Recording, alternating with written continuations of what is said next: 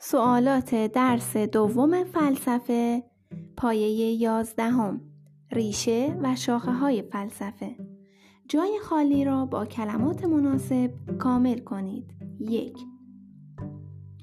بخش اصلی فلسفه که به منزله ریشه و پایه فلسفه است نقط چین نام دارد. فلسفه اولا. دو. با آنکه موجودات در خصوصیات گوناگون تفاوت دارند اما در یک چیز شریکند و آن اصل نقط چین است وجود 3. فلسفه اولا نام دیگری است بر نقط چین که پیرامون نقط چین بحث می کند ما بعد و طبیعه هستی و وجود چهار بخش از فلسفه که درباره مسئله های مربوط به وجود تحقیق می کند نقط چین نام دارد فلسفه اولا 5. دانشی که احکام و قواعدی را به دست می آورد که مربوط به خود هستی و وجود است نه یک وجود خاص نقط چین نام دارد فلسفه اولا یا ما بعد و طبیعه 6. فیلسوفان درباره مسئله های مربوط به نقط چین تحقیق می کنند و برای به دست آوردن قوانین حاکم بر نقط چین تحقیق و تأمل می کنند. وجود کل هستی هفت در حقیقت شاخه های فلسفه رابط نقط چین با رشته های مختلف و معرفتند. فلسفه اولا هشت به عقیده افلاتون حقیقت اصلی نقط چین است. نه این عالم و برترین وجود هم نقط چین است نه انسان. عالم مثال مثال خیر. عبارتهای صحیح و غلط را مشخص کنید. 9 دانش فلسفه دارای یک بخش اصلی و تعدادی بخشهای فرعی است. صحیح. ده. بخش اصلی فلسفه که به منزله ریشه و پایه فلسفه است فلسفه علم نام دارد. غلط. یازده. هرگاه خصوصیات یک وجود مورد توجه ما قرار گیرد به سراغ ما بعد و طبیعه می رویم. غلط. دوازده. فلسفه فقط از هستی و قواعد آن بحث می کند و در هر موضوعی به بنیادی ترین مسئله های آن می پردازد. غلط. سیزده بخش اصلی فلسفه و بخش های فرعی آن کدامند؟ بخش اصلی که به منزله ریشه و پایه فلسفه است فلسفه اولا نام دارد و بخش های فرعی که به منزله شاخه ها و فروع فلسفه اند هر کدام به نام ویژه‌ای مانند فلسفه علم و فلسفه هنر و غیره نامیده می شوند.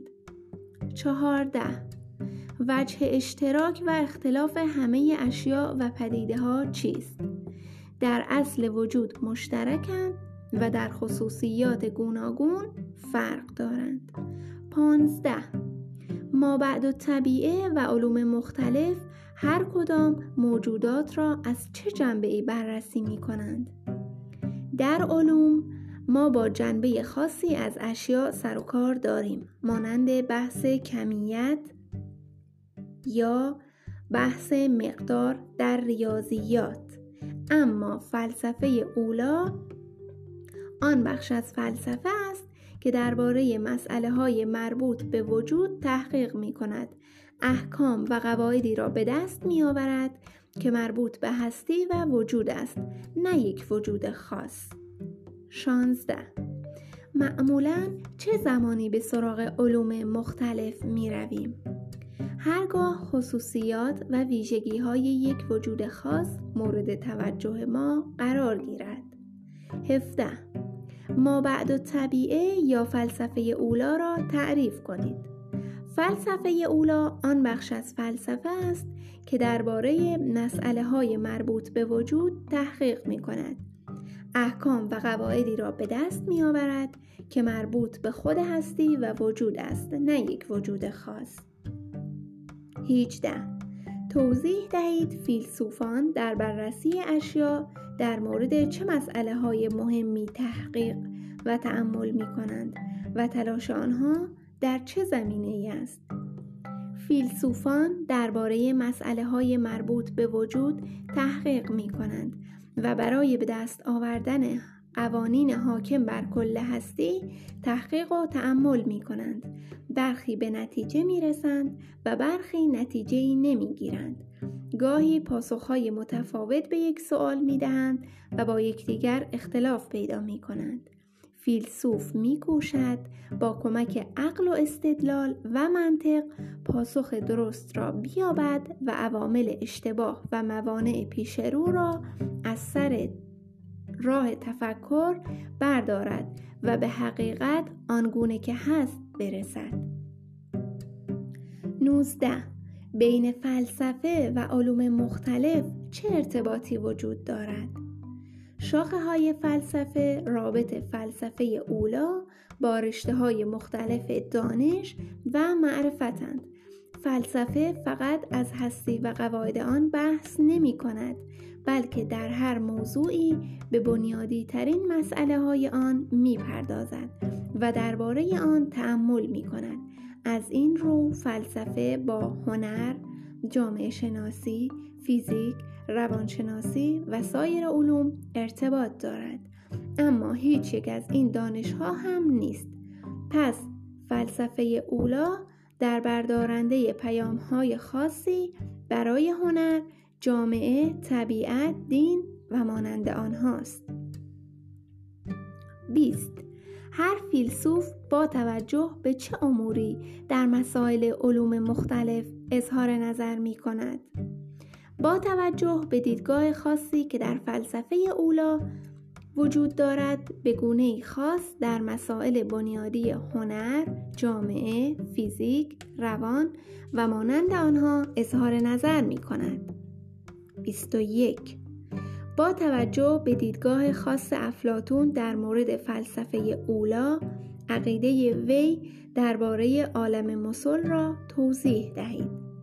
افلاتون در فلسفه اولای خود اعتقاد دارد که علاوه بر عالم طبیعت عالم برتری به نام عالم مسل هست که عالم طبیعت برگرفته از آن عالم است و نسبت عالم طبیعت به آن عالم مانند سایه نسبت به صاحب سایه است. حقیقت اصلی و برتر از آن آن عالم است نه این عالم. و برترین وجود هم مثال خیر است نه انسان.